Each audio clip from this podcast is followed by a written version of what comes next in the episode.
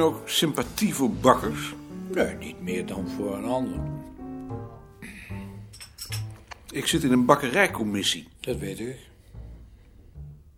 Ik denk dat dat toch ook is omdat jouw vader bakker was. Dat is best mogelijk. Maar ook omdat het zo'n asociaal beroep is. Je grootvader was anders allerminst asociaal. Dat was een van de meest sociale mensen die ik gekend heb. Maar ze werken s'nachts. Ja, Als dat je aantrekt, dan kan dat toch zijn omdat je een hekel hebt aan mensen. ja die, die zullen er wel bij zijn, maar dat gold zeker niet voor je grootvader. Op de, op de krant hadden we zo iemand. Overigens een eh, prima man. Maar ik kreeg hem niet uit de nachtdienst. Ten slotte heb ik hem bij me geroepen. En ik heb gezegd, luister, je kunt hoog en je kunt laag springen. Maar vanaf de eerste van de volgende maand zit jij in de dagdienst. Waarom? Als die man dat nou prettig vindt. Omdat dat in zijn belang was. Die man vereenzaamde. Nobody wants me round their door. Mm, without a doubt, no man can use you when you down and out. I mean, when you down and out.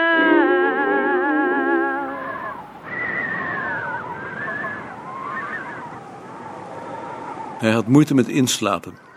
Toen hij eindelijk sliep, schrok hij weer wakker van iets dat kletterend naar beneden was gekomen.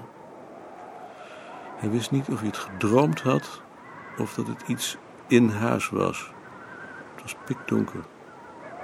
Het kon iets geweest zijn dat van boven op het glazen dak achter de slaapkamer was gevallen. Maar boven was het doodstil. Het konden ook de sleutels zijn geweest. Of de ruit in de voordeur als iemand die had ingedrukt. Er was wind gekomen en de deur kreunde. Nicolien praatte in haar slaap, maar het volgende ogenblik was hij er niet zeker van of het geen stemmen waren geweest. Hij wilde opstaan en gaan kijken, maar werd daarvan weerhouden omdat Nicolien daarvan zou schrikken. De hoop dat ze daardoor wakker zou worden, maar ook weer bevreesd dat dat zou gebeuren, draaide hij zich op zijn andere zij. Angst zit binnen in je. Ze komt nooit van buiten. Hij wist met vrij grote zekerheid dat hij haar voor niets zwakker zou maken en zich tegen haar verwijten niet zou kunnen verdedigen. Omdat het lullig is om bang te zijn. Nicolien was nooit bang, zolang hij tenminste in zijn bed bleef. Hij luisterde. Als er iemand was die dat lawaai gemaakt had, luisterde die nu ook. En ging het erom wie dat het langst zou volhouden. Zekerheid zou pas komen als het licht werd, wanneer even de katten door de gang kwam. Hij schrok. In de koker was plotseling licht, maar het verdween meteen weer. Boven bleef het doodstil. Had iemand in het achterhuis even licht opgedaan? De wind en het kreunen van de deur verhinderden het om goed te luisteren. Hij was nu zo wakker dat hij niet meer kon inslapen. Hij ging op zijn rug liggen en wachtte. Midden in de nacht is er geen besef van tijd. Er viel weer iets. Of een raam sloeg. Dat was te onverwacht om het meteen te lokaliseren. Plotseling liep iemand boven zijn hoofd snel heen en weer. Geen kraan, geen wc. Het was weer stil. Een onbegrijpelijke expeditie. Heel langzaam kwam er wat licht van de ochtend achter de gordijnen. Toen schrok een merel op en kwetterde schel vlakbij. Misschien dat dat hem geruststelde. Want meteen daarop viel hij in een diepe slaap.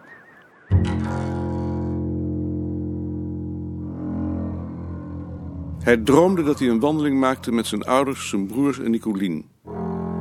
Op de voorgrond was een cafétafel waar ze van tijd tot tijd omheen zaten en wat dronken. Zijn vader dronk mee, wat hem lichtelijk bevreemdde.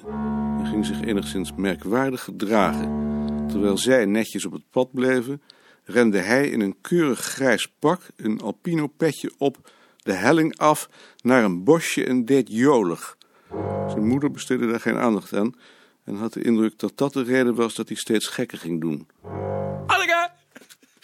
Anneke, kijk eens. riep vader. En hij rolde in een plas water zonder zich om zijn pak te bekommeren. Daarna kwam hij kletsnat weer bij hen aan het tafeltje zitten. Nicolien schonk hem meteen een dubbele borrel in. Hij vond dat niet verstandig en verbood haar om hem nog meer drank te geven. Jullie moeten toch eens wat aan die vuile plek in het zeil doen. Het is geen zicht. Ik ben een zuinig man. Ik ook. Maar als het om het aanzien van het bureau gaat, speelt dat geen rol. Als ik een bezoeker was, zou ik mij eraan storen. Bezoekers komen niet hier. Die komen hiernaast. De leden van de commissie dan. Heb je het nieuwe nummer van ons tijdschrift gelezen? Dat heb ik gelezen. Dat artikel van Sinningen? Dat heb ik ook gelezen. Dat kan natuurlijk niet. Nee, dat kan niet. Als hij het ons had aangeboden, zou het geweigerd hebben. Dat zal dan wel de reden zijn dat hij het aan Pieters heeft toegestuurd. Maar het is een Nederlander. Ja, wat wil je? Met koning. Met Koert Wiegel. Dag Koert. Ik lees zojuist je artikel tegen Kipperman en Van der Meulen in ons tijdschrift. Mijn complimenten. Dank je. Maar het zal je ongetwijfeld nog een hoop ellende bezorgen. Denk je. En als je behoefte mocht krijgen aan een Sancho Panza, dan bied ik mij graag aan. Bij deze. Je bent genoteerd. Moest me even van het hart. Ik vind het heel aardig dat je me daarover opbelt. We zien elkaar in ieder geval op de vergadering van de redactieraad aan het eind van het jaar. Graag. Goed. Dag Koert. Dag Maarten. We zullen Pieters in ieder geval moeten herinneren aan de afspraak. Ik ben bang dat dat niet zal helpen. Pieters doet toch wat hij wil. Met koning. Kun je even komen? Ik kom. Of het helpt is een tweede. Hij moet weten dat we dit niet nemen.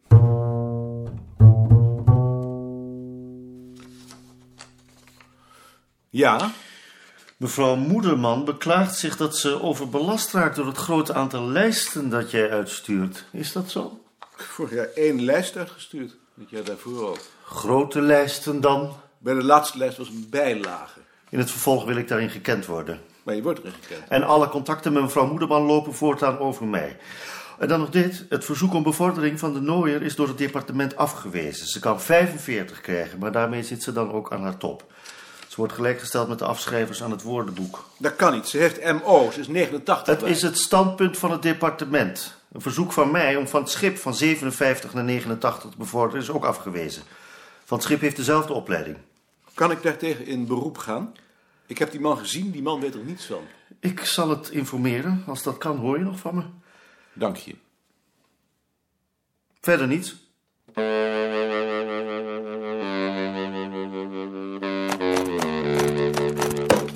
Het departement heeft mijn verzoek om je in schaal 89 te zetten afgewezen.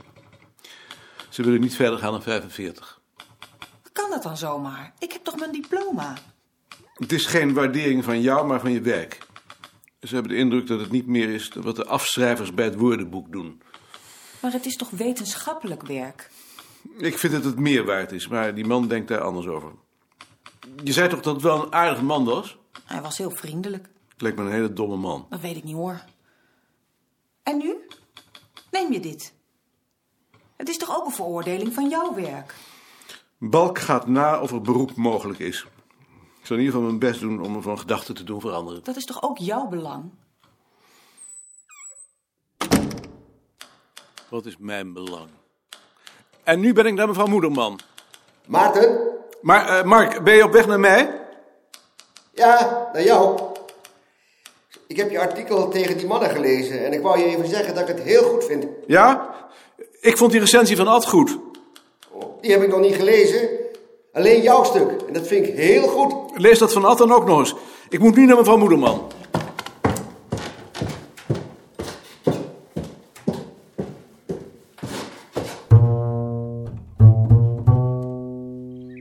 Precies hetzelfde antwoord neergezet. Alle twee vraag 6, alle twee hetzelfde. Dag mevrouw Moederman. Dag, meneer Koning. Ik had u niet gehoord, neem me niet kwalijk. Nee, waarom?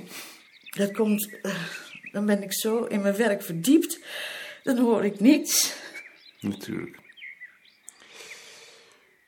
U hebt zich over mij beklaagd bij Balk. Heeft meneer Balk u daarover aangesproken? Dat was helemaal niet de bedoeling, dat had hij niet mogen doen. Maar hij heeft het nu gedaan. Maar het was helemaal niet tegen u. U hebt niet te veel lijsten uitgezonden, het was tegen mevrouw Haan.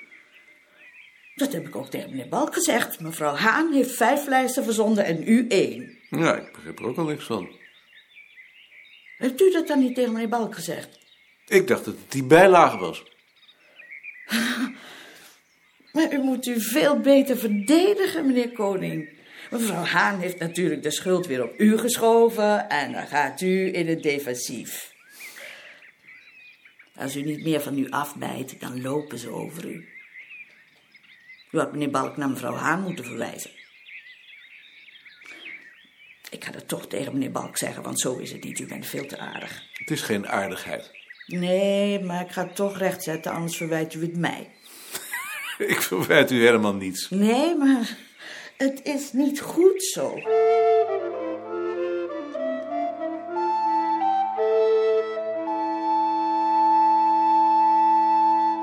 Juffrouw Veldhoven. Dag, meneer Koning. Ik wou u alleen even de hand drukken. Ik moest hier toch zijn en ik dacht, ik loop even binnen. Daar hebt u goed aan gedaan. Bent u nu weer beter? Houd nog niet over, maar ik ben in ieder geval weer op de been. Maar u wist het bureau niet. Het is gek nu u dat zegt. Maar sinds ik met pensioen ben, kom ik nergens meer toe. Ik klungel maar wat rond. Het is net of de motor eruit is. Dat hoor je wel meer, ja. Niet van mij. Ik kom tijd tekort. Oh, maar ik kom ook tijd tekort, dat is het niet. Er komt alleen iets uit mijn handen. Maar ik houd er niet langer op. Ik kwam u alleen even de hand drukken. Dag, meneer Beerta. Dag, meneer Koning. Dag, juffrouw Veldhoven.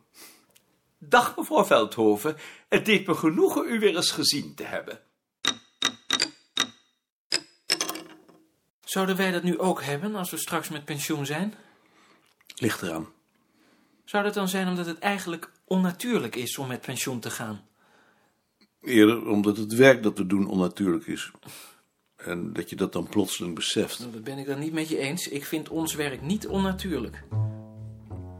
Maar er is toch geen enkele relatie tussen wat je doet en je leven? Nou, Behalve dan de angst voor je baas. ik geloof dat die er voor mij nu juist wel is en dat ik precies hetzelfde zou blijven doen.